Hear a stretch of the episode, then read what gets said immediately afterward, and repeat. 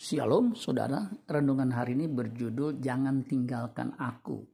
Mazmur 27 ayat 9 sampai 10. Janganlah menyembunyikan wajahmu kepadaku. Janganlah menolak hambamu ini dengan murka. Engkaulah pertolonganku.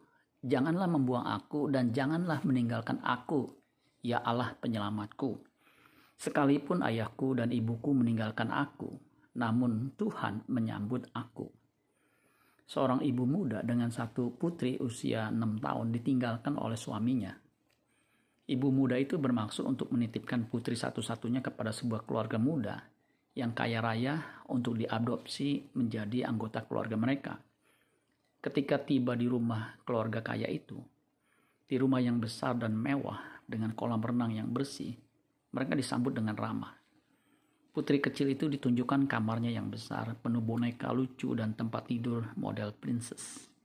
Si kecil begitu senang dan kagum dengan kamar itu karena jauh berbeda dengan rumahnya yang kecil dan sederhana. Di saat ibunya hendak meninggalkan dia dengan keluarga barunya itu, tiba-tiba si kecil menangis sambil berkata, Jangan tinggalkan aku mama, aku mau ikut mama saja. Aku nggak mau tinggal di sini.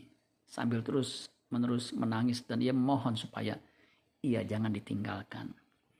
Bagaimana perasaan Anda mendengar kisah keluarga ini? Saya ingin kita merasakan perasaan si gadis kecil itu.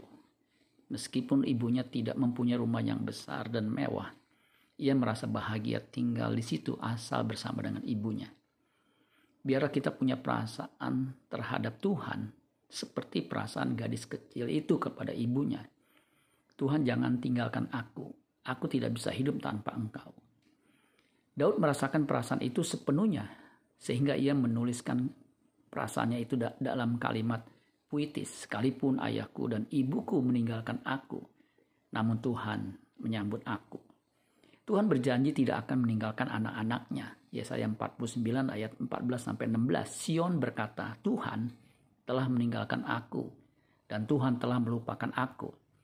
Dapatkah seorang perempuan melupakan bayinya sehingga ia tidak menyayangi anak dari kandungannya. Sekalipun dia melupakannya, aku tidak akan melupakan engkau.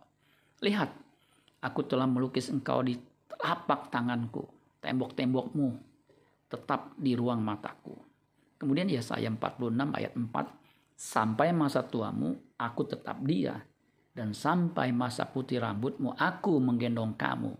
Aku telah melakukannya dan mau menanggung kamu terus. Aku mau memikul kamu dan menyelamatkan kamu. Ibrani 13 ayat 5, janganlah kamu menjadi hamba uang, cukupkanlah dirimu dengan apa yang ada padamu, karena Allah telah berfirman, Aku sekali-kali tidak akan membiarkan engkau, dan aku sekali-kali tidak akan meninggalkan engkau. Amin buat firman Tuhan. Tuhan Yesus memberkati. Sola Gracia.